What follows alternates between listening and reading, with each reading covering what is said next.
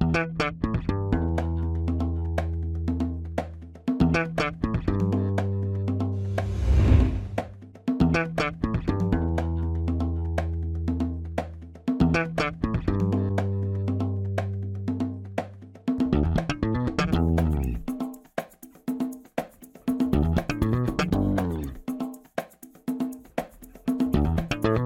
Este é o Tapa da Mão Invisível, podcast destinado àqueles que querem ouvir ideias que abalam sociedades e não são ditas na mídia tradicional. Bem-vindo, Paulo Fux. Tudo certo, Júlio?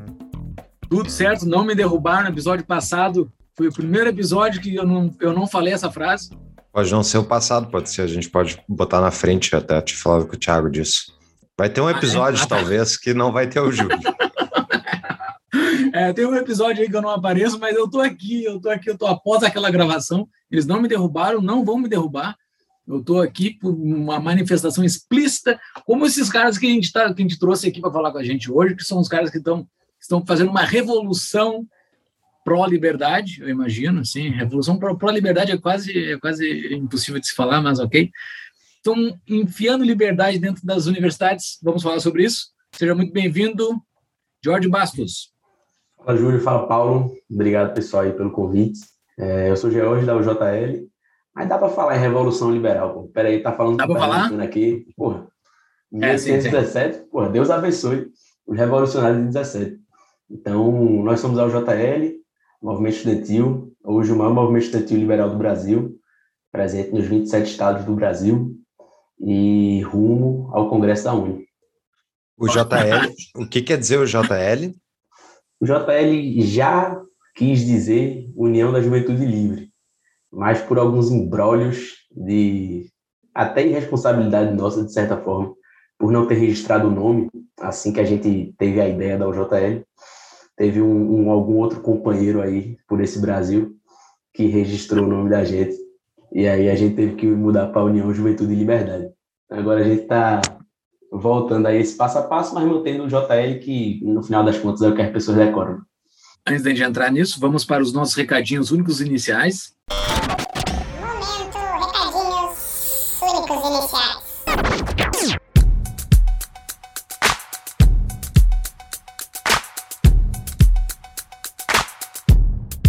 Então, pessoal, para quem quer abrir um negócio, hoje a gente está falando de uh, movimento estudantil, a gente está falando de várias coisas, de pessoas que, olha, estão para se formar um dia no Brasil, né, Júlia? Essas pessoas um dia vão querer se formar e vão querer abrir um negócio, ou não. Mas quem quiser abrir um negócio, procure a DBI Contabilidade, nossa parceira, que ajuda você a construir o negócio mais adequado dentro da selvageria legal brasileira. E para quem é cliente do Tapa, tem promoção, né, Júlio? Exato, tem uma promoção topzera, abertura da empresa honorários gratuitos e quatro meses de honorários na faixa completamente gratuitos para quem falar para a DBI que chegou por internet do TAP. É só entrar em contato com eles. Aonde que fala com eles, Fux? Arroba DBI Contabilidade no Instagram ou procurar ali no site do Tapa, tapadomainvisível.com.br barra DBI. Let's start a union.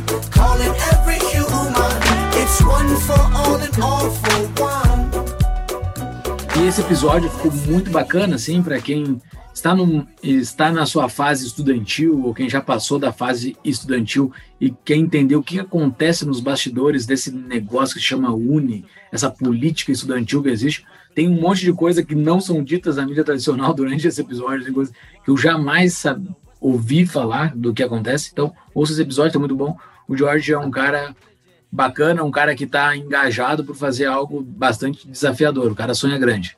Uhum. Não, e, e, é interessante pensar como é que, tipo, muitas vezes a gente vê esses líderes políticos esquerdistas saindo do nada, explode, tipo, qual é a base desse cara? Daí, tá, vai ouvir o episódio e vai ver qual é a fonte de financiamento e, e qual é o caminho trilhado por alguns deles. Ah, pegar a experiência política, né? Esse negócio que o pessoal liberal não entende, né? Esse negócio de pedir voto e tudo mais, tem toda uma escola disso que ocorre na universidade com os esquerdistas, eles aprendem lá, né? Eles não uhum. aprendem engenharia, eles não aprendem a fazer um prédio, eles aprendem a pedir voto. É. E daí a gente marcha. Não só a pedir voto, né? pegar recurso público para pedir voto. Ah, muito bem.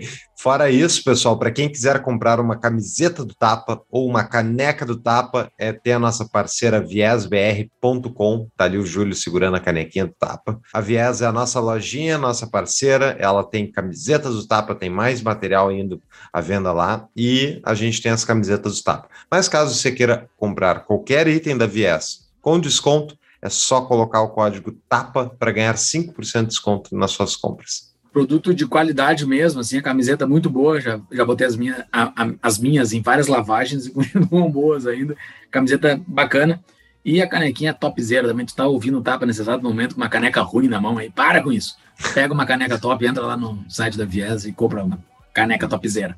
E para quem quer apoiar o Tapa, né? Quem quer ajudar a construir o Brasil mais livre, próspero, um país que a gente não precisa pensar em ir embora, ajude o Tapa. A gente precisa convencer os, os normies, os caras que estão à nossa volta aí, que não se importam muito com essas ideias de liberdade, tem que convencer as pessoas de que liberdade importa, porque elas são fruto, a gente é fruto da falta de, de liberdade nesse país. Então, se você quer ajudar esse país a ser um país melhor, ajude o TAPA. Viu só que fica coisa interessante, a Júlia, a gente montou um negócio que a gente apela para coisa mais. Mas é, é, a triste realidade, pessoal. Se o TAPA não seria necessário numa, talvez, numa sociedade liberal, mas aqui, né, no comunistão chamado Brasil, é muito necessário. E existem várias formas de nos apoiar, né? A direta é pelo nosso apoia-se, apoia.se barra tapa da mão invisível, pode fazer uma contribuição 10 pila por mês para entrar no nosso grupo do Discord, onde a gente fica conversando lá durante a semana, ou então 20 pila por mês, 20 reais por mês, para poder ser nosso patrão e fazer perguntas aqui nos episódios e ficar sabendo de antemão de quem nós vamos entrevistar. Mas também não tem pilas para comprar coisas da Viés com o nosso cupom para entrar no, no nosso Apoia-se. Divulgue os nossos episódios no seu Instagram, principalmente nos stories, facilita bastante para, o, para que os nossos episódios cheguem, cheguem em outras pessoas. Marquem o Tapa lá no arroba do Tapa, que nos ajuda bastante. E é isso, tem que, tem que trazer mais braço, falta abraço, precisa de mais gente que defenda as ideias da liberdade por esse Brasilzão aí. E tu, todas as nossas show notes, livraria de livros indicados, os nossos canais de WhatsApp, Telegram, tem tudo no nosso site, tapadamainvisível.com.br. Só entrar lá e acompanhar todas as novidades do Tapa. Para isso, estamos nas principais redes sociais, Instagram, Facebook, Twitter, e também os nossos episódios são divulgados em vídeos no YouTube. Quem está nos assistindo no YouTube, vai lá, dá o joinha aqui embaixo, uh, siga. E quem está nos escutando no podcast, vai lá no YouTube e nos siga por lá também. Nos dá uma ajuda.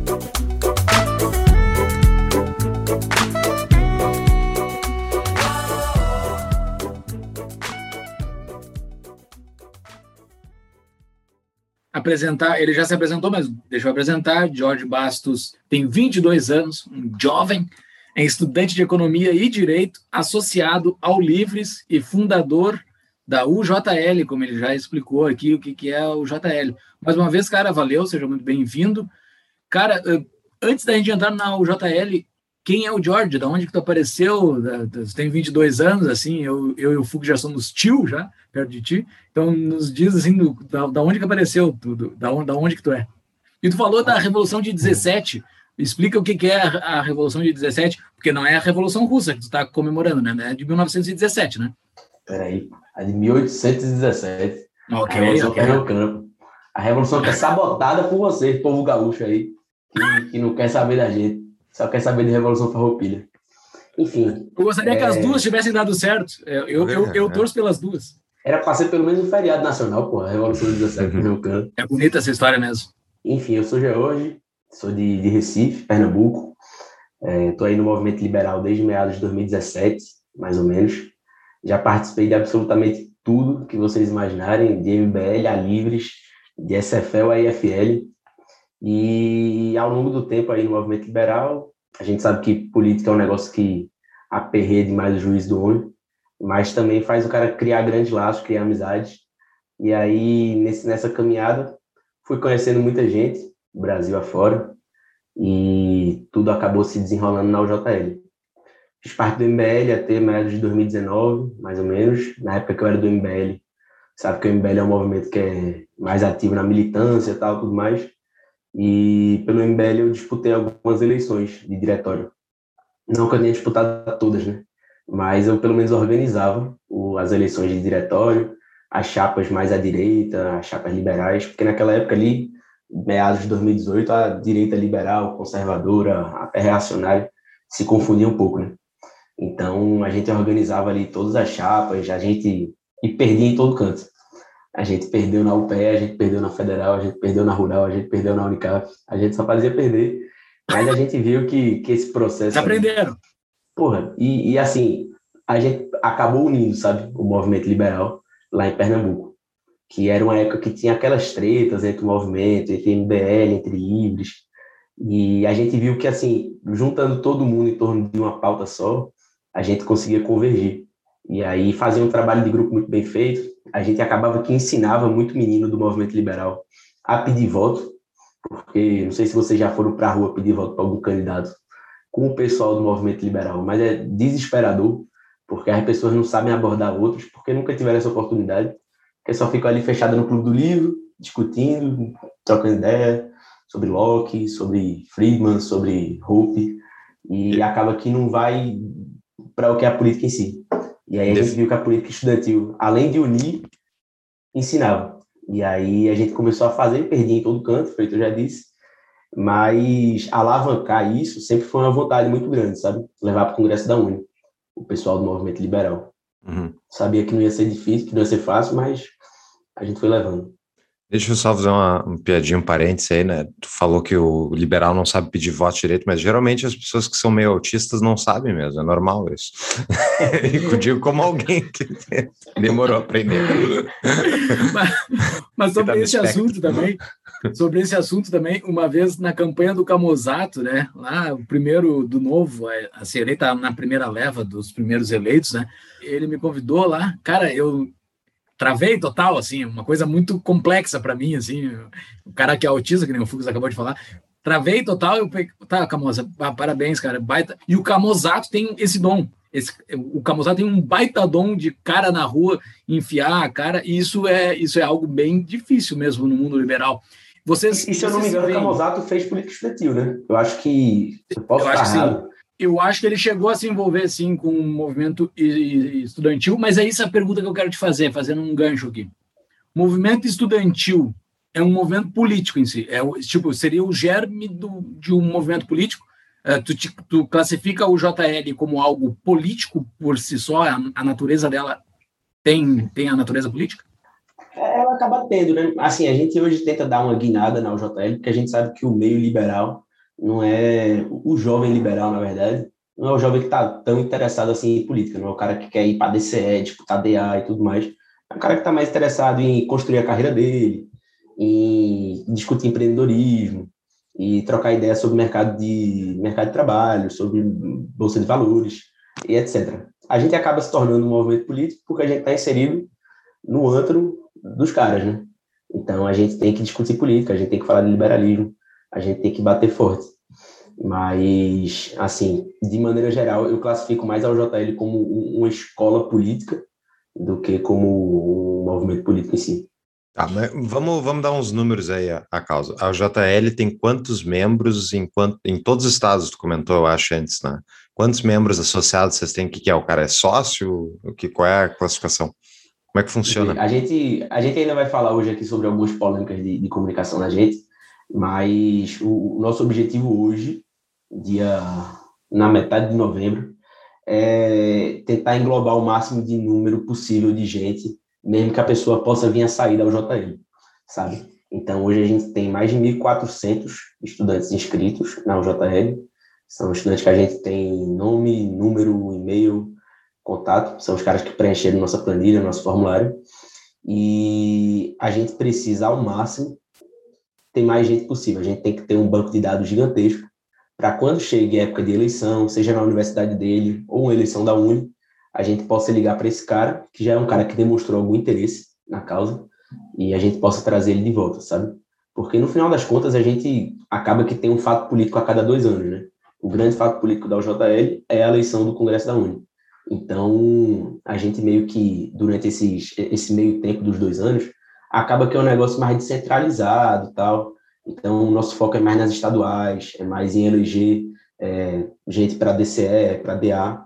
Então, isso não é um fato político relevante a nível nacional para estar, tá, por exemplo, sendo divulgado na comunicação da JL. Por exemplo, ganhamos DCE aqui, DA aqui, DA lá. Então, é um negócio mais estadualizado, sabe? Mas a gente hoje tem 1.400 pessoas inscritas. Nós estamos gravando aqui em novembro de 2021, né? Porque as pessoas podem te pode nos ouvir aqui em, no, em 2028, né? Pode, o George já é deputado federal de alguma é. coisa aí. Ou, daí, olha lá como é que esse cara defendia as coisas lá no início, né? Então, ele riu da piada do autista. Famoso, Esse episódio pode disparar daqui a algumas décadas, então é bom frisar não só o mês, mas do ano que a gente está gravando. Pessoal, o mercado de investimentos em startups está crescendo muito no Brasil e ter uma assessoria jurídica durante um investimento é fundamental para garantir segurança na negociação e evitar dores de cabeça no futuro. O Cunha Mantovani Advogados é um escritório especializado em startups e venture capital. Eles são nossos parceiros aqui. Eu e o Júlio, a gente já consultou eles para justamente dúvidas de, de empresas que a gente queria abrir, ideias de negócio. E tu sabe como é que é? No Brasil, se tu não falar com um advogado, tu pode fazer um monte de coisa errada e a gente tem a sorte de ter como patrocinadores aí um escritório que é especializado em ajudar justamente startups e venture capital. Então, para vocês conhecerem mais, procurem eles no cunha.mantovani no Instagram e saiba mais como é que eles podem te ajudar. Ou acesse o site do Tapa da Mãe Invisível, tapadamãeinvisível.com.br barra CMA, de Cunha Mantovani Advogados. Mas vocês estão buscando algumas, algumas, não só pessoas, mas uh, consolidar chapas por esses lugares, né? Vocês já consolidaram algumas chapas? Tem alguma chapa assim que é da UJL de algum lugar do Brasil? O que é que acontece? Assim, o, a eleição do Congresso da Uni, ela é feita de uma maneira que ela é pronta para manter aquela galera no poder sempre, sabe? E aquela galera, quando eu digo aquela galera, é a juventude do PCdoB, que se chama o JS. E só para vocês terem uma noção, assim, mais ou menos, do que é a Uni hoje, a Uni hoje tem três forças. Então, tem a UJS, que é a majoritária, tem tipo assim, 70% da Uni. Tem a UJC, que é a juventude do PCB, o PCBão, que tem ali algo em torno de 25%. E tem a gente, que não tem número ainda, porque a gente nunca pôde disputar uma eleição, né? Porque eles boicotaram a gente na última e que está surgindo agora, que é o pessoal mais liberal tal, tudo mais. Então tem duas chapas só que estão lá. Tem duas. Tem... É, majoritariamente é o JS contra o JC, sabe? E aí tem e outros. O pessoal partidos. não tem força. O pessoal então, não tem força lá dentro. Esses outros partidos estão envoltos dentro dessas duas chapas, sabe? O PT está junto com. Uma parte do PT está junto com o JS, outra parte do PT está junto com o JC, uma parte do pessoal está junto com o JS, outra parte está aqui, aí tem Juventude do MST, tem juventude do PCO, tem juventude da, do, do PCR, Unidade Popular. O que vocês imaginarem de desgraça tem nessas duas chapas, sabe? Então, a gente meio que, o, o trabalho para a eleição da Uni, ele acontece de maneira descentralizada. Então, assim, toda universidade tem uma eleição para o Congresso da Uni. Então, assim, pode ser que o, o estudante liberal aqui que esteja me escutando está há quatro anos na universidade, mas nunca viu uma eleição para Congresso da Uni na universidade dele mas é justamente feito para que a gente não saiba o que está acontecendo, que a gente não saiba como é que está o processo. Como é que é o processo? Todas as universidades se organizam e mandam um ofício para a Uni falando assim, ó, a gente quer ter eleição da Uni aqui na nossa universidade. E a Uni manda de volta dizendo, ok, pode fazer. E aí se organizam as chapas, você pode lá se inscrever e tal, montar a sua chapa, e a sua chapa vai disputar delegados. Como é que esses delegados funcionam?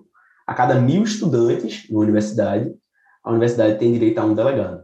Então, assim, dando o exemplo da UFPE, que é onde eu estudo, a UFPE tem 40 mil estudantes, então a UFPE leva 40 delegados para o Congresso da Uni.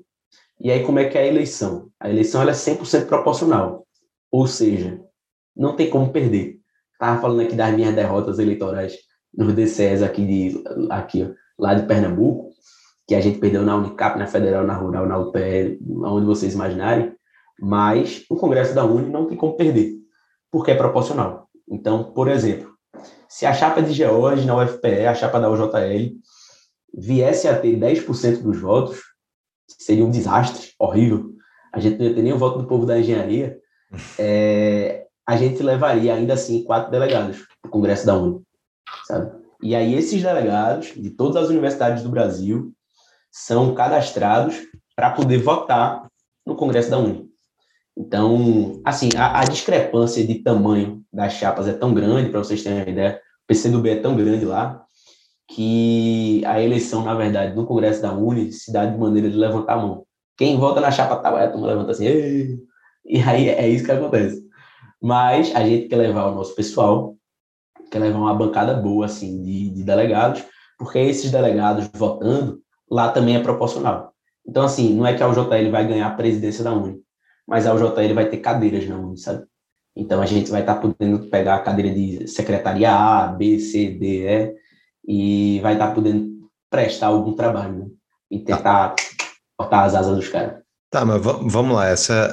Eu até fui olhar para essa entrevista, fui dar uma olhada no site da Uni, que eu acho que eu nunca tinha entrado na minha vida. Eu primeiro fiquei curioso, assim, qual é a fonte de financiamento da Uni, né? E, e obviamente está ligada às, às carteirinhas, aquelas de meia, que garantem a meia entrada. A meia entrada passou a, a, o corte dela ou não?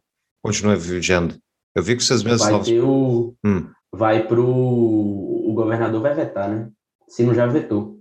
Ah, é só no Rio Grande do Sul isso? Onde é que é? Não, não, no Brasil. É em São Paulo, pô. Ah, em São Paulo. Falei. Ah, tá. Não sabia.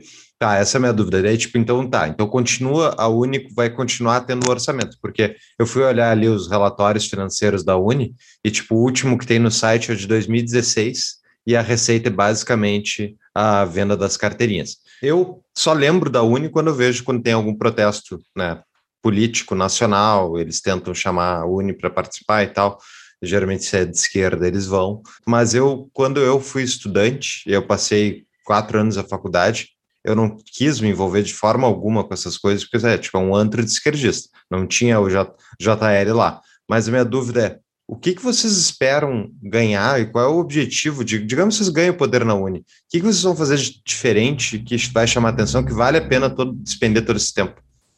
Além de, de unificar o movimento liber, unificar né, o movimento liberal, é, tá botando o pessoal para debater, tá botando o pessoal para aprender. Está apenas ouvindo, ele fez aspas com as mãos. No unificar. É, exatamente. E se a gente já consegue botar o pessoal para começar a discutir política, debater política, criar plano de gestão, pedir votos, entregar gestão, e assim, para a gente já valeu. Mas o grande objetivo por trás disso tudo, tem muito teórico da conspiração de esquerda que acha que a gente quer acabar com a Uni, que a gente quer entrar lá para botar fogo na Uni e acabar com tudo. Mas não, a gente quer entrar para discutir, para debater e venhamos e pô, convenhamos se vir a acontecer da UJL ganhar a presidência da Uni, é, o nosso grande plano é pautar a CPI, é, a Uni como um, um órgão político tem muita força em Brasília, a gente queira ou não, ainda tem muita força em Brasília, porque quando a Uni chega para falar com os deputados em Brasília, não é a Uni que está chegando, né? É, são os estudantes do Brasil que estão chegando para falar com os deputados. Uhum. Então, assim, ainda é uma coisa que assusta muito o deputado ali do Centrão, tal, tudo mais, e, e, facilita muita negociação. E aí, o que é que a gente realmente quer? É pautar essa CPI, porque teve muita doação feita para a Uni, e durante o governo Lula, Dilma, então a gente quer saber para onde é que foram os 30 milhões de reais 30 milhões do Rio de Janeiro. É. E inclusive assim, a gente descobriu depois para contextualizar. Isso é um prédio que tem no Rio de Janeiro. Não contextualiza é antes, contextualiza a CPI, só para explicar tudo. Daí tá, entra no prédio. Então, e aí a gente quer que a CPI seja pautada para investigar não só a parte do prédio, mas também a farra das carteirinhas, né? Para a gente saber exatamente para onde é está indo esse dinheiro. Porque só para vocês terem CPI já existe. Vocês não querem propor uma CPI, é uma já CPI existe. que já está andando? Que foi, que foi engavetada por Rodrigo Maia.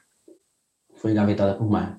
E aí, justamente por Rodrigo Maia engavetar, o PCdoB votou contra o imposto para as igrejas. E, inclusive, hoje até hoje é um negócio que é cobrado por toda a esquerda, mas foi um toma lá da cá, sabe? Rodrigo Maia engavetou a CPI, PCdoB votou para que as igrejas não pagassem imposto.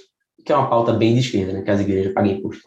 Uhum. Mas, enfim, é, a gente quer que volte a ser pautada, a gente quer que a CPI vá para frente, para que seja investigada. Muita gente aí que hoje é grande na política, é, de Karina Vitral, todo esse pessoal estava à frente da Uni na época, e assim, com certeza sabe para onde é que foi todo o dinheiro das carteiras, sabe?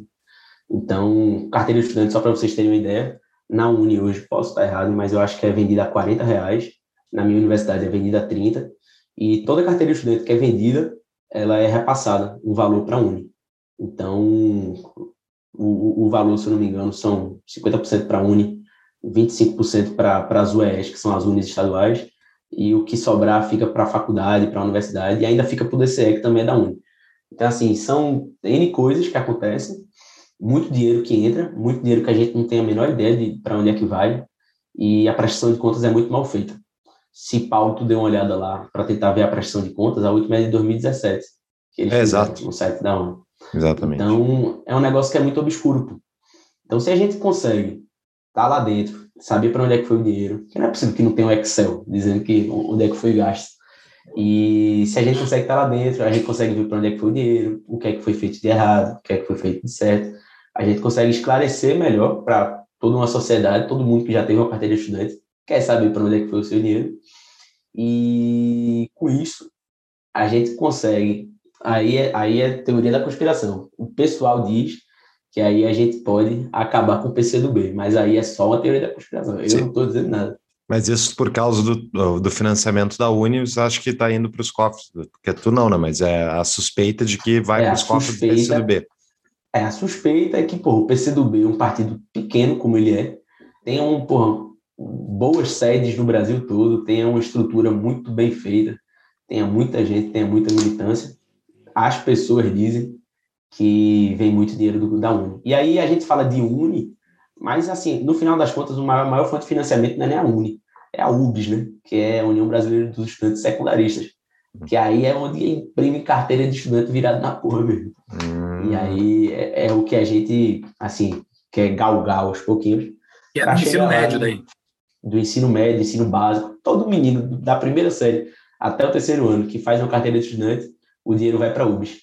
E aí, assim, na UBS, a situação é ainda pior, muito pior do que na Uni. Se na Uni o PCdoB é 70%, na UBS é 90%, sabe? Uhum. E aí é menino de 25 anos, secundarista de 25 anos, ditando Exato, como é que cara. 25, 30, Oxe, eu acho que o tem 25 é o mais novo. E aí é o pessoal de 25, 30 anos debatendo sobre o que é que vai ser melhor para a educação básica. Pessoal ele está eternamente no ensino médio para não e sair dali. É porque é aquela coisa, o cara é secundarista do primeiro jardim até o cursinho. Então, assim, se você está ali no limbo entre entrar na faculdade e estar tá estudando, você é secundarista para os caras, tá ligado? Então, meio que, eu digo com tranquilidade, assim, 50% já acabou a, o colégio, mas fica no cursinho para ficar fazendo política estudantil. Que loucura. Isso pensar aquele negócio é tipo faz muito sentido agora pensar uh, o impacto que tem isso. A Manuela Dávila é filha do, do PCdoB, né? Ela foi cresceu no PCdoB ali e ela eu acho que ela tem alguma coisa relacionada ao movimento estudantil faz tempo. Todos têm, todos. É. Renildo, Manuela, é, Orlando, todos os figurões do PCdoB a nível nacional têm um pezinho na Unipo.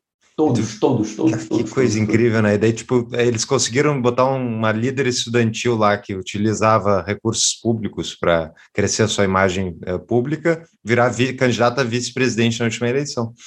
É. De ser candidato a prefeito de Porto Alegre, pô. É, só isso. Coitados porto alegrenses. Uh, bah, mas é impressionante. Estamos falando de coisas que não são ditas na mídia tradicional é aqui mesmo, mas assim, não é dita, não é dita nem no Google. Tu, nem, nem, nem, no Google. Tu tá trazendo coisas para nós aqui, Jorge. Só mas olha só, pô, é um negócio que a gente não se atenta e a gente larga de mão, porque, meu irmão, é como vocês dizem, bicho, é, é insuportável. É chato pra caralho, sinceramente. O que eu tô fazendo aqui é insuportável de chato, pô. Porque o cara é atacado o dia todo, o cara é correndo. Quando tá na faculdade, dá para perturbar também, entrar no, no, juízo deles. Depois eu vou contar uma história boa. Mas é ruim, pô, porque pô, o cara quer estar tá na faculdade, o cara quer estudar, quer trabalhar, quer ir embora, pô. Mas o cara tá lá se aperreando e tal. Assim, o estudante que vê o pessoal pedindo voto para a chapa contra-atacar, vamos derrubar o governo Bolsonaro, a chapa. O cara não vai querer se envolver com isso, porra. Construir do zero um negócio para que o negócio comece a ter algum fruto e que possa fazer alguma coisa pela universidade, bicho, isso é, atrapalha o estudo do cara. E aí é nisso que eles ganham, porque do mesmo jeito que a gente renega, eles abraçam de uma maneira bizarra. E aí é, é um universo pô, que a gente não conhece. Pô. Eu digo com tranquilidade, 90% do movimento liberal não tem a menor ideia do que é PCR, por exemplo, que é um partido que tem gente pra caralho no Brasil todo, tá ligado? Do movimento estudantil. PSTU. PCR, como é que é o nome do partido? Partido, Partido Comunista Revolucionário. Opa! Opa, é da- é da TV Cruz. Cruz, Cruz. É a galera, é a galera estilo de estoque, pô. São os esquerdistas mais, mais raiz. É a turma que dá tapa na cara e tem PCR. mais. A CapTable é a nossa patrocinadora desde o início do podcast. Ela é um hub de conexões entre startups, investidores e demais players do ecossistema da disrupção tecnológica. Eles fazem isso através de uma plataforma 100% online e regulada pela CVM, se você gosta de regulações, que conecta então negócios escaláveis a investidores. Então, isso tudo para proporcionar efeitos de rede e uma comunidade engajada às startups investidas. A plataforma já é a maior do Brasil para investimentos em startups. São mais de 4 mil investidores, 30 milhões investidos em 27 startups. Acesse captable.com.br, cadastre-se e invista de forma descomplicada, inteligente e exponencial. Captable, captable.com.br ou o Instagram deles, que é arroba captablebr, tudo junto, ou no site do Tapa da Mãe Visível, tapadamainvisível.com.br barra CAP, de CAP. Tá, a gente está te conhecendo aqui, né? Eu, eu não te conhecia, nunca tinha escutado falar de ti. Quem me passou teu contato, inclusive, quero agradecer aqui o Nicolas, presidente do SFL Brasil. Valeu, Nicolas, um grande amigo de longa data. Mas quem mais está contigo aí? Quem, quem mais? Quem são as caras do negócio aí? Vê, como essa eleição da Uni ela é descentralizada, né? e a gente pensou que a gente poderia participar da última eleição, a primeira coisa que eu fiz na UJL quando Quando que foi a última, perdão? Quando que foi a última? Foi ano passado, 2000, aliás, foi esse ano, 2021, porque tá tudo tão confuso, mas foi A esse próxima é ano. 2023. Sempre em ano ímpar. 2023, isso. E aí eu vou até contar o que aconteceu nesse congresso da Uni 2021, que a gente foi impedido de participar. Mas enfim, quando eu comecei a montar junto com o João Ferreira, junto com a Amanda, é, todo o pessoal que era do SFL na época, Murilo, Thiago e tal, pessoal que ajudou a engrandecer o negócio no começo, é, o primeiro passo que a gente deu foi ligar para os movimentos liberais que já existiam nas universidades, sabe?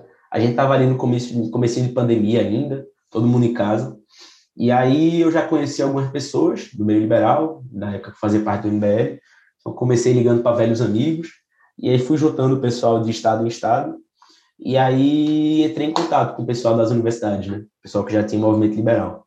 Então não sei se vocês conhecem, o Aliança pela Liberdade da UNB, o Unicamp Livre da, da Unicamp, o pessoal do O Aliança Libertas. eu conheço aqui. O Aliança, para quem não sabe, é assim, é, é o case de sucesso do movimento liberal dentro do movimento estudantil. Os caras, eu acho que nos últimos 10 anos do, do DCE da UNB, eles foram gestão por 6, por 8. Então, assim, eles têm uma força muito grande e toda a esquerda tem que se unir para combater a galera do, do Aliança, porque eles são realmente muito bem organizados. E aí foi ligando, o Aliança, o Libertas, o Ateneu, o Unicamp Livre, e fui ligando, fui ligando, fui ligando, todo mundo foi topando. A turma dizia, bicho, que ideia ruim. Eu dizia, "É, a ideia é ruim, mas a gente dá um jeito. E aí a galera foi crescendo, foi crescendo, foi crescendo. E a gente começou a montar núcleo dentro das universidades. Hoje a UJL tem, além desses 27 estados, a gente tem um líder e um vice-líder em cada estado, uma equipe de gestão em cada estado. A gente tem muita gente, muita gente pergunta quem são as lideranças da UJL. A gente tenta ao máximo no nosso perfil não personificar é, a UJL, porque como é um movimento estudantil, a gente pretende se formar. A gente pretende se formar e trabalhar diferente de outros caras também aí do movimento estudantil, que não estou aqui para fazer juízo de valor. A galera tem a carreira aí que, que, que sonha, né? Mas a gente realmente pretende se formar e, pô, é um negócio que é passageiro, pô. O cara entra na UJL, bicho, dê sua contribuição em um ano. Então, se a gente ficar personificando muito, pode ser que venha acontecer que uma figura bonitinha feita assim caia na, na, na, na paixão da galera. E que, porventura, se eu sair da UJL um momento que eu me formar, que eu, porra, quero muito sair da UJL, vocês não têm ideia de como, eu só quero entregar outro negócio, me formar e trabalhar, é, pode ser que seja um baque no movimento, sabe? A gente vê que outros movimentos, e aí até falando assim, o MBL, por exemplo, personifica muito o, o, a página do movimento, a comunicação do movimento. E aí a gente fica imaginando assim, o MBL é um movimento que eu realmente admiro, gosto muito, mas eu fico imaginando, por exemplo, se Kim sai do MBL, se Mamãe Falei sai do MBL, se Rubinho Nunes sai do MBL, quem são as caras do, do movimento que vão estar sendo postas na comunicação para que as pessoas saibam que o MBL ainda está na atividade e tal, tudo mais. Então a gente tem muito esse cuidado na UJL para que a gente poste a cara de todo mundo. Todo mundo que quer participar da nossa comunicação pode participar. Se a pessoa quer fazer um vídeo de TikTok dançando uma música do TikTok, pode ser. Se o cara quer fazer um vídeo falando sobre Loki, pode ser também. Então, assim, indo de lado de coração até Margaret Thatcher, é conteúdo para o JL. Lá de coração, cachorro, lá de coração. Pode postar aqui que não tem o menor problema. Lá de coração é boa. É, isso, isso é uma coisa muito temporal, né? Que provavelmente daqui a três meses ninguém sabe o que é mais. Né? Ninguém sabe. Eu já não sei o que é. Então tá, o Thiago vai colocar na trilha sonora. Thiago, bota na trilha aí, Thiago, lá de coração. que bizarro. Olha só.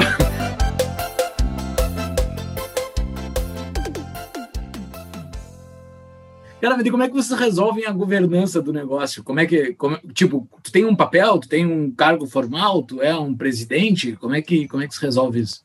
Não, eu, eu, não quis, eu não quis ser presidente, porque senão ia dar muito trabalho, ter que resolver tudo. E aí, quando a gente foi organizar, até ontem eu estava vendo uma palestra lá do IFL Jovem de São Paulo, e aí um dos palestrantes lá estava dizendo que a Amazon é uma empresa que as pessoas vão fazendo e depois vão organizando. E aí a gente foi do mesmo jeito. A gente não tinha estrutura nenhuma, sendo que a gente foi fazendo e foi vendo o que é que precisava para se organizar. E aí hoje a UJL se divide numa mesa diretora, que, que delibera sobre tudo no movimento, sobre as grandes polêmicas, sobre as coisas que acontecem. Abaixo da mesa diretora a gente tem alguns setoriais, então tem o setorial da educação política, tem um setorial de militância, tem um setorial voluntariado, tem um pessoal que vai vendo a nível nacional como é que estão sendo feitas as coisas nos estados, vai auxiliando os estados. E abaixo, mas também nem tão abaixo assim, estão os estados, as lideranças estaduais, que aí é quem realmente bota a mão na massa. E aí cada liderança estadual tem a sua equipe de gestão. Então, como a gente ainda não está devidamente legalizado e contribuindo é, com, com, o nosso queridíssimo governo federal, a gente não tá, a gente ainda não tem CNPJ, tal, mais, porque a gente está no processo de regularização, que puta que o pariu dá um trabalho da porra. A gente está testando. Então, tudo a gente testa. Então, os líderes estaduais têm total autonomia para criarem a gestão do jeito que eles preferirem eles podem criar, assim, no, dentro de uma gestão, um setor de TikTok, um setor de, de baleias, um setor de liberalismo, um setor de educação política. Bicho, dando certo, a gente exporta isso. E aí, toda segunda-feira, a gente tem uma reunião com todo mundo, as lideranças estaduais, para a gente alinhar, ver o que é que deu certo, o que é que deu errado, e vai implantando. E, bicho, assim, sinceramente, é aquela coisa. Se perguntar, George, como é que o JL deu certo? Bicho, eu não tenho a menor ideia, mas deu. A gente tá dando muito certo por enquanto. Mas eu vejo, eu vi na, realmente nas postagens de vocês, vocês têm um tom até bem irônico, bem, bem divertido e tal, mas realmente vai dar umas coisas que para mim é bate na esquerda ali, bate, eu digo, fica parecido com a esquerda, pauta identitária, fica os cabelos em pé, mas depois tem uma outra, e o próprio, vocês mesmos zoam a própria postagem, né, em vários momentos. Uh, é a minha eu não dúvida. Fico de cabelo em pé porque eu quase já não tenho. A minha dúvida é como é que vocês. Tá, entendo, o objetivo de vocês é uma formação uh, na prática, justamente para as pessoas que querem se envolver com política, que tem que aprender como é que lidar com instituições e tal, debate público, eu acho isso muito saltar, é muito importante. Agora, como é que vocês mantêm, uh, ou como é que vocês cuidam justamente para ter a formação intelectual ainda mais voltada para o liberalismo, que eu entendo que não é só isso que importa, mas tipo, é uma coisa que se tu te declara como um movimento liberal, parte do movimento liberal deve ter essa preocupação. Então, como é que vocês cuidam isso? E onde é que vocês dizem, ah, não, isso aqui não é liberalismo, isso aqui é. Como é que vocês fazem esse controle? Vê, é, sobre a comunicação da gente. A gente tende, na nossa comunicação, a tentar estar tá mexendo com os dois lados, e, assim, incrivelmente, vem dando muito certo sabe? A gente percebeu que hoje o nosso seguidor já estancou. Então, o pessoal que no começo, há um ano atrás, parava de seguir a JL por causa de uma publicação mais libertária ou por causa de uma publicação mais identitária, hoje ele já não deixa mais de seguir. Ele fica lá para brigar, sabe? Então, engaja, engaja, engaja. E a gente sempre faz de tudo para deixar as coisas nas letras miúdas, sabe? Para chamar atenção para uma pauta mas deixar o que é de fato verdade ali nas letras miúdas. Então, por exemplo, tem uma publicação da gente que de vez em quando volta a aparecer no feed, que é do Movimento Feminista Liberal. A capa do, do negócio é esse, Movimento Feminista Liberal. Sendo que nas letras miúdas está lá, em sua essência, o movimento feminista liberal. E, porra, toda vez essa publicação rende muito pra gente. A gente fura muita bolha, chega muita gente nova. Muita gente de esquerda, inclusive, muita gente de, de, de direita, muita gente de centro, libertário. Chega de tudo. E a gente vê que, assim, dentro do movimento, isso é muito saudável, sabe? Porque a gente criou uma dinâmica dentro da UJL que a gente tem bancadas. Porque a gente quer estruturar a UJL, a parte política dela, exatamente como um partido é estruturado. Então, se o PT hoje é um partido que tem uma democracia interna bem segmentada, ele tem uma democracia interna bem segmentada porque ele tem as correntes muito bem segmentadas, tá? E apesar da corrente de Lula, que é a CNB, ser um trator dentro do PT, ser maioria, existem outras correntes de esquerda que também estão lá debatendo. E aí qual é a ideia da UJL? Que se criem correntes internas ao movimento. Então, uma corrente libertária, uma corrente neoliberal, uma corrente liberal, uma corrente liberal social, uma corrente ambientalista, corrente LGBT, corrente feminista, o que se quiser criar. Mas essas correntes vão precisar conviver entre si. A UJL é a união dessas correntes. E aí a gente vai querer sempre fazer dinâmicas de prévias, é, sei lá, prévia para o Congresso da Uni para saber quem vai ser o presidente da UJL. Junta todas as correntes para debaterem entre si, para ver qual é a corrente que tem o melhor plano para a Uni e bota a turma para debater, pô, bota a turma para sair do, do, do, do, espaço de tranquilidade e de mesa de, de roda de debate político, de, de grupo de estudos. E aí a gente vê que, assim, dentro do movimento, isso é muito, muito, muito positivo. E a gente também consegue que, por exemplo, saiam pessoas que não conseguiriam debater num congresso da Uni. Então, assim, pensando que a gente vai para um congresso da Uni daqui a dois anos, em bom número, e sabendo que esses caras da esquerda, esses caras do PCdoB, do PCB, eles tendem a pegar um, uma questão individual e transformar ela em coletiva. Então, assim, porventura, se algum menino da UJL vai para o Congresso da Uni daqui a dois anos e fala alguma merda no Congresso, fala mal de alguém, faz um comentário merda, racista, homofóbico, seja o que for, para a gente, bicho, assim, é, é, é, é o, fim de um trabalho de dois anos, sabe? Porque os caras vão partir para agressão, os caras vão partir e não vai partir para agressão com o cara que falou merda. Vai partir para agressão com todo mundo.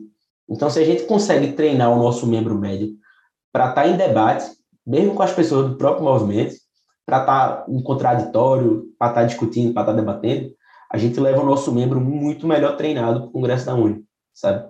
E a gente consegue podando quem não consegue debater. Porque, assim, infelizmente, a gente queria levar todo mundo, a gente queria levar todo mundo mas não é possível, porque tem gente que realmente se estressa, que não consegue debater, que perde a linha no debate. E, pô, a gente não vai estar discutindo um social-democrata contra um libertário, nem um liberal contra um anarcocapitalista. A gente vai estar discutindo liberdade contra um comunista, pô. Então, assim, a gente vai estar discutindo contra Jones Manuel, vai estar debatendo contra Jones Manuel, que é um cara que falou em todas as letras que quer fechar todos os institutos Mises da China e tem que perseguir mesmo. Então, assim, porra, não é qualquer pessoa que a gente vai estar debatendo. É o cara que quer fuder a gente, pô. Então a gente tem que ter muita parcimônia no debate, muita tranquilidade, para chegar lá e arregaçar os caras. Muito bom, interessante é, isso. É, deixa, é deixa fazer interessante o... mesmo.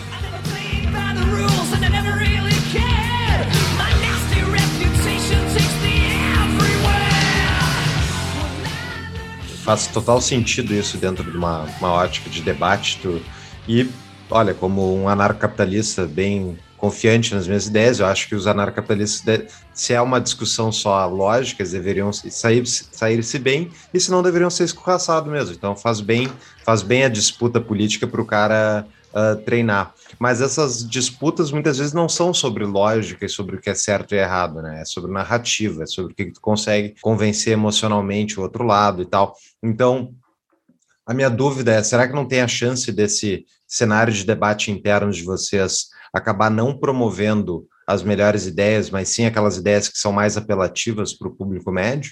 E isso acabar formando, longo prazo, pessoas não alinhadas que podem causar problemas? Pode vir a acontecer, mas, por exemplo, eu acho que, como um cara que, que cria conteúdo para rede social, eu acho que tudo, toda ideia, toda narrativa, a gente pode construir da melhor maneira possível e da maneira que seja mais popular também, sabe? É o que o pessoal chama de cherry picking. Então, assim, por exemplo, falando do nosso post do Muro de Berlim, da queda do Muro de Berlim.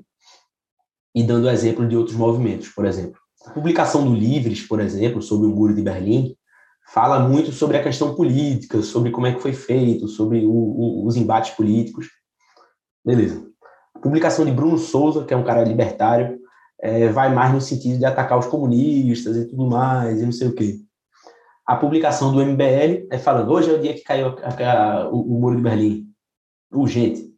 A publicação da OJL fala de amor, de, dos casais que foram separados, e do amor que foi interrompido por causa um Estado totalitário. Então, assim, o jovem, no final das contas, gosta de amor, de bebida, de festa, de farra. E, assim, construir a narrativa populista em cima disso é fácil, pô. E, tipo assim, sendo... Eu não sou libertário, mas existe alguma coisa mais populista do que dizer que imposto é roubo, pô? Atinge absolutamente todo mundo. Então, assim, é a maneira como os caras vão criar ali o conteúdo programático para bater de frente com os tucanos da UJL, por exemplo. E aí, meu irmão, assim, se isso não vai ser o melhor debate da história, eu não, vou, eu não sei qual vai ser. Sabe? Então, assim, pegar os libertários da UJL para debater com os tucanos da UJL, porra, que coisa linda, bicho. É, é o suco do liberalismo. E, assim, é uma coisa que a gente fala muito. Pode ser que dê errado, porra, pode ser muito que dê errado. Pode ser que cause uma briga interna, uma cisão, que todo mundo sai na tapa. Pode ser que caia uma briga interna, porra. Mas, se a gente não tentar, ninguém nunca tentou. E aí também se acabar, velho, pô, infelizmente tentamos, é isso aí, o JL foi isso, tamo junto aí, um abraço.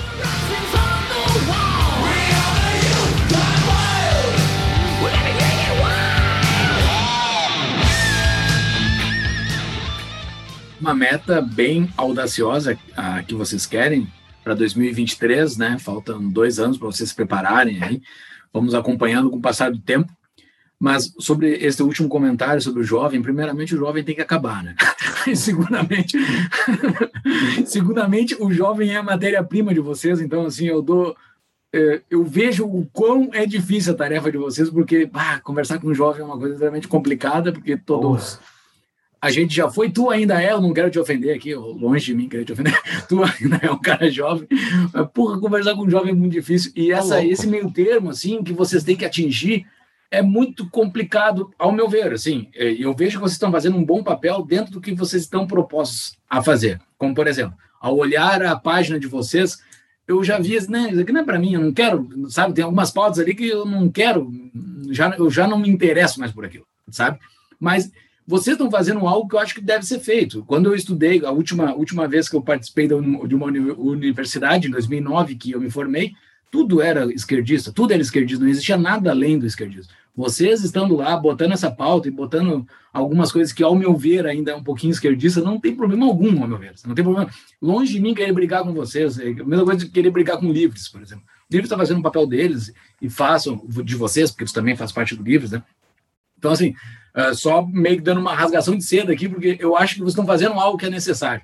É bem que nem falou, se vai, se vai, vai ter sucesso ou não, não a gente a gente não sabe, mas estão fazendo algo que é necessário com um público que é extremamente chato de se lidar, ao meu ver. Pô, mas... E outra, assim, se quiserem, a gente fala isso muito.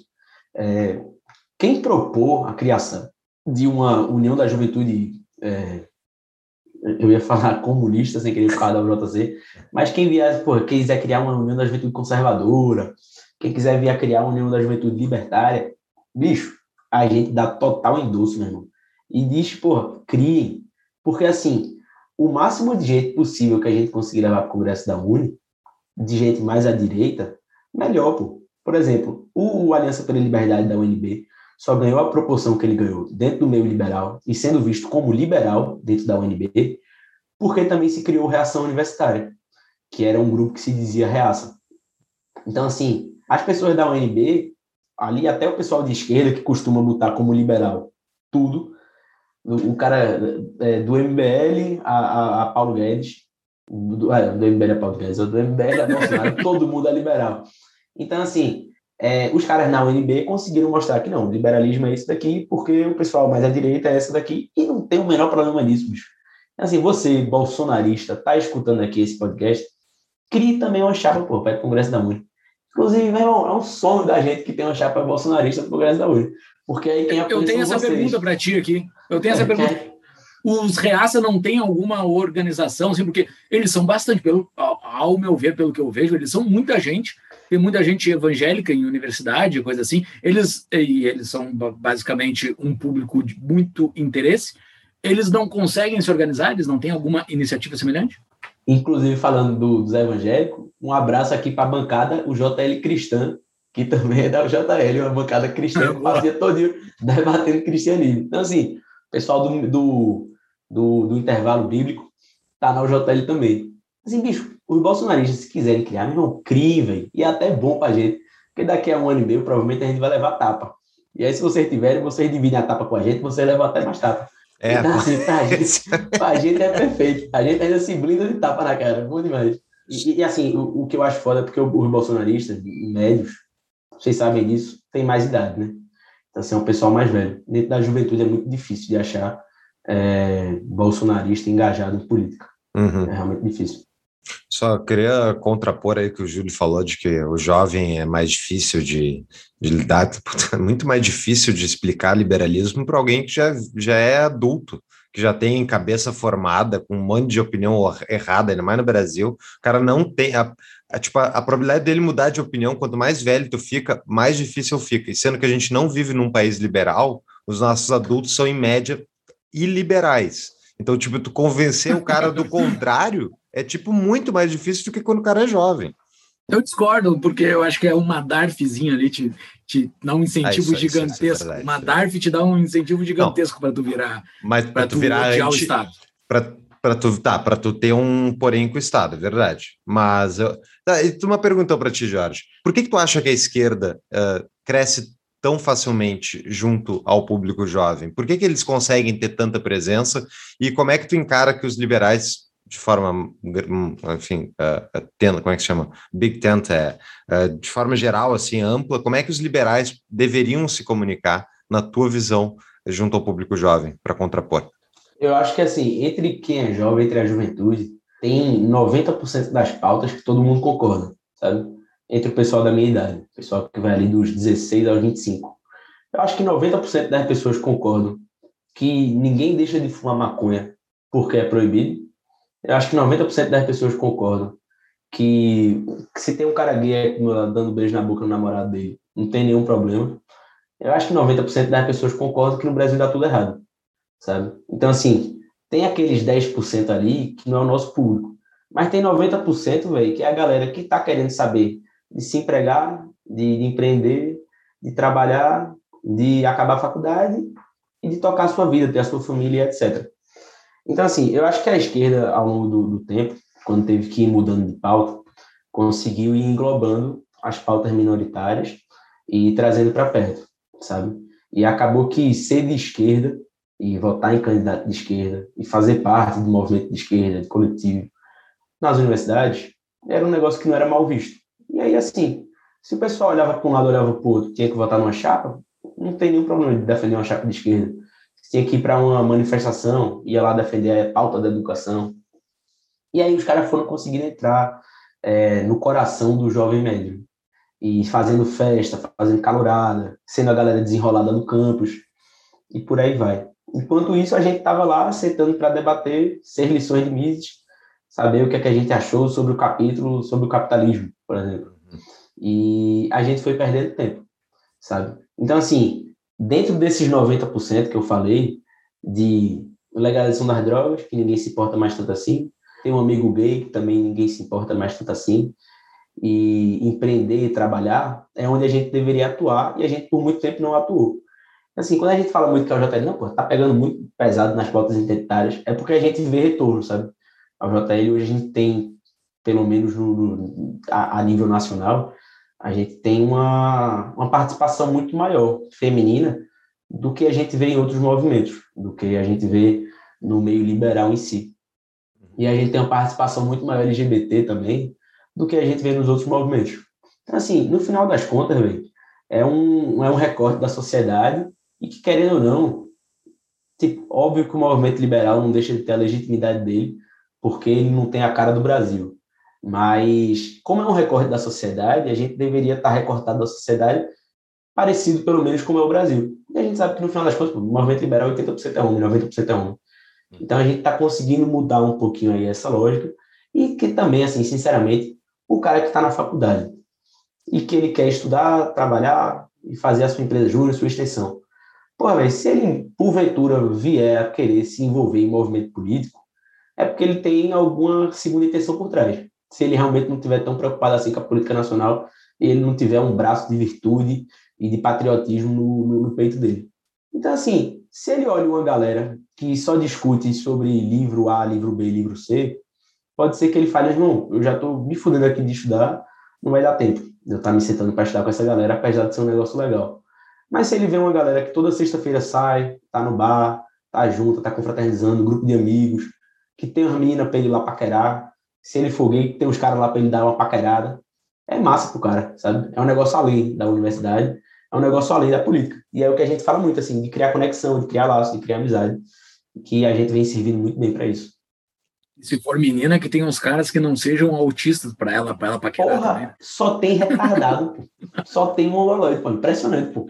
Tipo assim, a, a UJL tem, tem uma bancada feminina e eu acho que a metade das pautas da, das meninas no grupo é falar mal dos caras, porque são os caras, velho, que são impressionantes, pô. É um, é um bando de gado em céu da porra que fica babando as meninas no grupo e as meninas ficam constrangidas, pô. É foda, o cara que mora lá em, em Roraima é, dizendo que é muito gata a menina que mora em, em, Porto Alegre. Bicho, tu nunca vai ver essa menina na tua vida, pô. Ele tá lá, dando em cima da nega do grupo. É foda, bicho.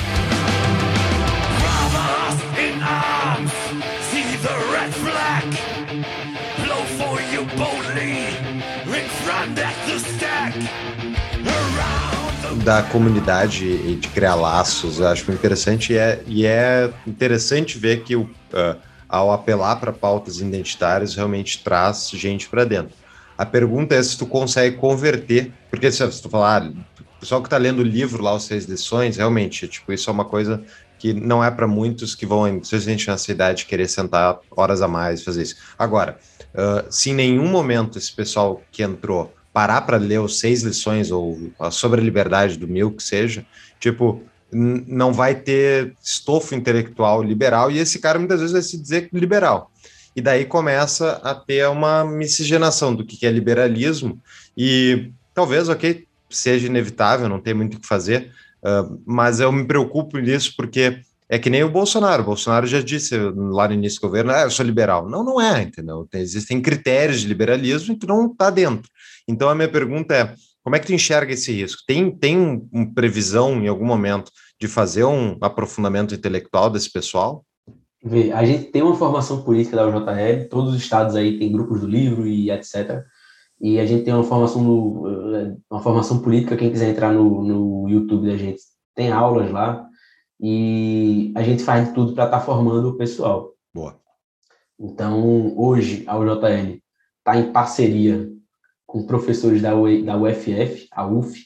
Não vou dizer quais professores para não boicotar eles já dentro, mas a gente está em parceria com alguns professores da UF e o nosso planejamento é criar um curso de extensão a nível nacional sobre liberalismo, para que a gente consiga colocar também muita gente dentro da academia a partir da UJL, sabe? Então, assim, criar esses laços entre os alunos liberais com professores liberais, fazendo da UJL a, o, o, o círculo em volta disso sabe? Então, assim, isso já está indo para frente, o, o curso já está bem estruturado, já está bem organizado, inclusive com participação do pessoal que é da área de pedagogia da UJL, é, professores que fazem parte da UJL, e os professores da UF, bicho, vieram procurar a gente, e assim, propostas irrecusáveis, sabe? E a gente quer expandir isso a nível nacional, para que absolutamente toda universidade tenha um curso de extensão voltado para o liberalismo, que possa engrandecer o currículo do cara, para ele não fazer o curso por fazer, que possa dar aula complementar para ele conseguir se formar e consiga colocar ele dentro da academia, para ele estar tá escrevendo, para ele estar tá produzindo, para ele estar tá criando artigo. Porque, assim, antes de Júlio falar, a gente às vezes reclama muito que a esquerda tem muita coisa publicada na universidade. A gente às vezes reclama muito que, sei lá, saiu um estudo sobre o stalinismo na comunidade de Pioca, no Ceará por exemplo. Às vezes tem um estudo desse a gente faz, bicho, que absurdo, dinheiro público sendo jogado no ralo, o stalinismo na comunidade de Pioca, o que é que está acontecendo. Mas o movimento liberal, não produz nada na academia. A gente reclama, reclama, reclama, reclama, mas não produz. Então, assim, quer produzir um artigo sobre o liberalismo na comunidade de Pioca do Ceará, bicho, bota para fuder, a gente tá contigo, a gente ajuda, a gente publica no site da UJL, a gente vai ter os professores aí para te darem doce por trás e bota para quer ser professor, bicho, de faculdade, a gente vai te apresentar um professor que vai poder te ajudar numa banca, que vai poder te colocar para dentro, para ver se a gente consegue estar tá mudando um pouquinho esse quadro dentro das universidades. Pelo menos nos lugares onde são mais confortáveis para a gente, né, de começo. Assim, nos cursos de economia, de administração, gestão pública, de, de engenharia e por aí vai. Bem, legal.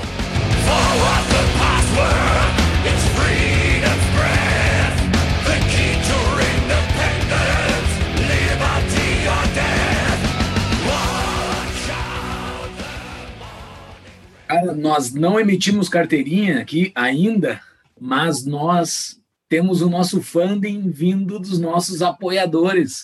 O pessoal que vai lá no nosso Apoia-se dá uns pilinha para nós lá para poder participar do nosso grupo no Discord, o grupo mais livre da internet.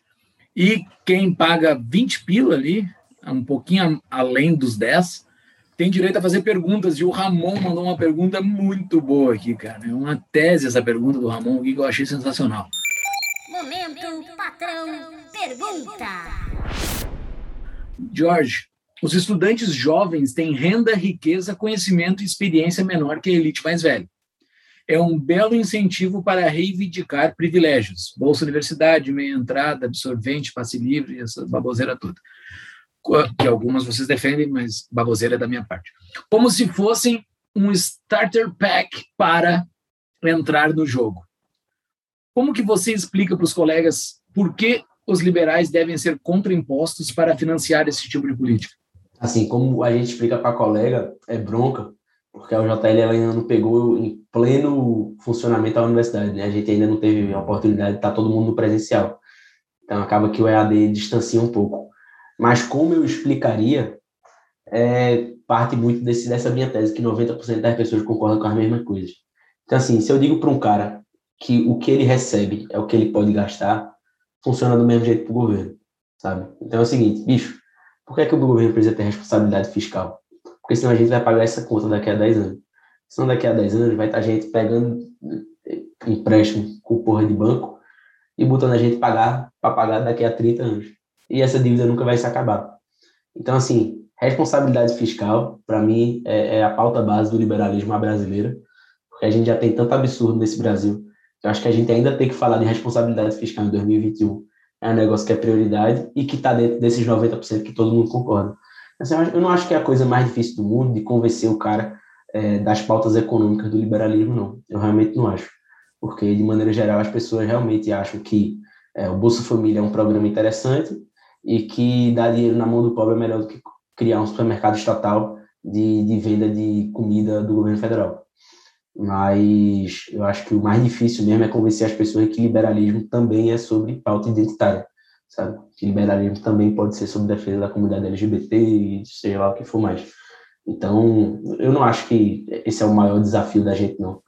Claro que tem ali os 10%, que, porra, puta que pariu, a galera que tá falando de, de revolução e de morte à, à, burguesia em 2021. E aí, mesmo, é, são os burros que não merecem ser ouvidos. Mas, de maneira geral, velho, o jovem olha para a faculdade e faz, pô, eu acho que poderia ter uma parceria público-privada aqui na universidade. Eu acho que poderia ter um prédio da Motorola aqui na universidade que a gente pudesse ter computador melhor. E aí é o cara que vai na USP e é o cara que vai no INSPER e olha aquele orçamento da USP gigantesco, olha o orçamento do INSPER grande também, mas pega a diferença dos dois e faz, porra, o INSPER tem um laboratório para o pessoal aprender sobre mercado financeiro, velho. Tem um laboratório com um monte de, de computador e de teclado lá do, do Bloomberg. Por que é que não tem isso na USP, se o orçamento é tão grande assim? Cadê cadê o, de onde é que se tira dinheiro da USP, se não só do Estado? Cadê as fontes de financiamento público-privado? Assim, não acho que é a coisa mais difícil do mundo, não. O Antônio Luiz Calmon Filho tem uma pergunta que é, achei muito boa, que é para ti essa. Pergunta. Como se tornar presidente da Uni e não ser um estudante profissional? Não, porra, peraí, pô, eu quero me formar. É, mas esse é o problema, né? Que, tipo, tu tá, se tu mas, ficar, mas... Mas, vai ter que atrasar a graduação para virar presidente da Uni. Tá doido, eu não atraso, eu não atraso nunca na minha vida. E assim, não necessariamente eu vou ser o presidente da Uni. Peraí, minha gente. É, a UJL vai ter um, um, debate interno para que a gente veja quem são as melhores chapas, quem são as melhores pessoas, quem é que tem as melhores ideias. E a partir disso a gente vai definir, a gente vai decidir. Inclusive, eu acho que bicho, se eu fosse ser o candidato a presidente da UNDJL, ia dar um trabalho da porra. Mas não precisa, não. As gestões da Uni duram dois anos e eu faço Direito e Economia. No curso de Direito eu estou no sexto período, na Economia eu estou no quarto. Então eu ainda tenho muito tempo de graduação aí para perrear os caras. Boa, muito bem. Uh, eu, não vou, ah. eu não vou ser estudante profissional, não, pelo amor de Deus. Deixa eu me informar. Isso é cobrado. A gente falou, tu falou aí nessa tua penúltima resposta sobre a Universidade Federal, né? Tu acha que, assim, deixar o teu na reta aqui para deixar registrado, tu acha que tem futuro esse modelo de Universidade Federal, assim? Não tem que, sabe, não é um buraco que a Folha está consumindo todo o orçamento e não tem como sair mais desse orçamento de Folha que eles estão enfiados. Parece que é um negócio que não tem mais solução, assim. Na verdade, na verdade, o modelo de universidade está fadado ao fim, né? Eu acho que um negócio que a gente senta numa cadeira do mesmo jeito que meu pai, que meu avô sentava também, não tem mais sentido em 2021. Então, eu acho que, assim, um modelo de um, seja o que for, que a gente ainda tem que, que, que pagar, que dá subsídio para isso, está fadado ao fracasso totalmente, né? Porque daqui a 10 anos a gente ainda vai estar tá pagando para se formar é, músico pela UFPE. Tipo assim. não faz sentido, sabe? Então, eu acho que, como tudo que dá certo na, a nível público e a nível de sociedade é gradual, eu acho que a gente precisa ir tolhendo aos poucos algumas coisas que não fazem mais sentido. Então, não dá para a gente, de um dia para o outro, falar assim: é o seguinte, vamos acabar com o curso de música da UFPE e vamos acabar também com o curso de filosofia e de, sei lá, ciências sociais e secretariado executivo. Porque aí vai casar uma rebelião da porra, a gente vai perder politicamente, porque tudo é capital político, e os caras vão ganhar debate em cima da gente, porque a gente quer acabar com a educação e eles querem manter a educação.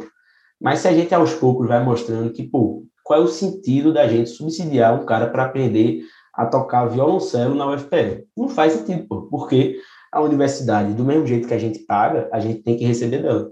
Porque se é o pobre que paga via ICMS para a universidade funcionar, o pobre tem que receber o estudo da universidade.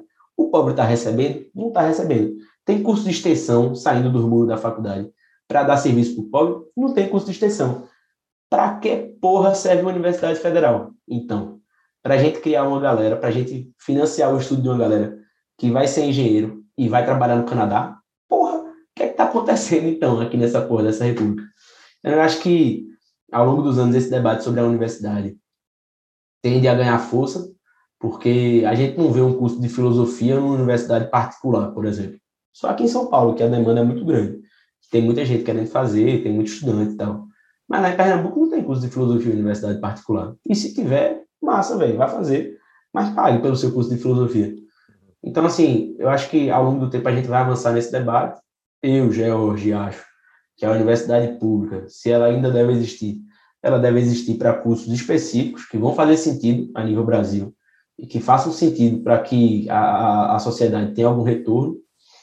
Mas, velho, eu não vejo a universidade mais com, com mais 30 anos de, de, vida de vida útil, não. Daqui a 30 anos, 2051, a gente vai escutar esse podcast, vamos, vamos se lembrar disso. O, cara, Tu tens uma dica de livro para nos dar? Chaves, como dizia meu velho avô, se quiser chegar a ser alguém, devore os livros. Quê? Que devore os livros. Isso, a gente, como a gente abarca muita gente dentro da UJL, a gente gosta muito de Merquior. Porque Merquior, no final das contas, não fazia nem juízo de valor. Ele só dizia, ó, oh, tem vários liberalismos aí. Então, Liberalismo Antigo e Moderno, de é um livro que eu acho coisa linda. Inclusive, porra, se esse coroa tivesse vivo ainda, era um cara que ia contribuir muito ao debate liberal. Muito mesmo. Muito precoce e triste, né? Coisa mais... Porra, puta que pariu. É, o Brasil tem alguns azares assim na história do Brasil que é absurdo. Né? Cara, quem está nos ouvindo aqui do fundão do Brasil ou de uma metrópole e tudo mais, cara, eu quero me envolver, quero participar do negócio, quero estar junto com vocês. Como é que faz para entrar em contato com vocês para para montar uma chapa, para ajudar vocês? Como é que é o processo? Então, a JL ela tem o Instagram, a rede social de todos os estados. É, nossa ferramenta base assim de rede social e comunicação é o Instagram porque hoje é quem atinge todo mundo. Então, se você quer achar a UJL do seu estado, você vai digitar no Instagram, arroba UJ Liberdade e a sigla do seu estado. Se é Pernambuco, é PS, se é Rio de Janeiro, é RJ, se é São Paulo, é SP. E pode também encontrar a gente no nosso arroba do Instagram, que é arroba UJ Liberdade. E lá vai ter um linkzinho que você pode ser direcionado para o nosso manifesto, para a nossa inscrição, para o nosso grupo aberto, para o que você quiser fazer na UJL. Você é muito bem-vindo quer criar uma bancada sobre as baleias do mundo, é, do mundo ocidental, pode criar a bancada das baleias do mundo ocidental, que se tiver gente achando que faz sentido linkar as baleias do mundo ocidental com o liberalismo, e que comece a se dizer liberal daqui a cinco anos, porque começou com o debate das baleias do mundo ocidental, seu lugar é o JL, vem-se embora ajudar a construir o movimento liberal, que a gente perdeu muita força aí nesses últimos três anos, que era, foi muita gente se dizendo liberal e fazendo absolutamente tudo errado. Então, ainda dá para reconstruir. O caminho é longo, a caminhada é dura. Os adversários têm dinheiro público, mas a gente pelo menos tenta. Muito bem.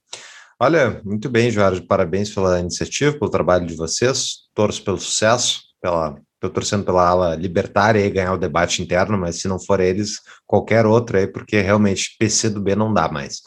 Uh... Ah, é. não, coisa tá muito vocês até fazer um convite. Quando acontecer o congresso da UER presencial, eu convido vocês a fazerem um, um, um podcast aberto no congresso da UER, irem lá com a gente para a gente gravar um, um episódio. Quer que a gente apanhar contigo, né? o Fux faz academia, o Fux pode ir com você, eu não faço academia. A gente, a gente tá precisando de reforço, pô. Cara, tá eu te indico parar de falar mal dos bolsonaristas e trazer eles pro lado de você, que os caras são tudo maromba ali. Armado, pelo menos eles estão, né? Eu já falei, eu já falei pra Nicolas, Nicolas do SFL, eu já falei, ó, Nicolas, tu dá uma equipe de linha de frente da porra, vê se tu, tu, tu, for na ninguém dá na gente, não. É, é porrada. Muito bem. Jorge, muito obrigado, parabéns e até a próxima. Pessoal, obrigado. Sucesso, cara. Até mais. Tchau.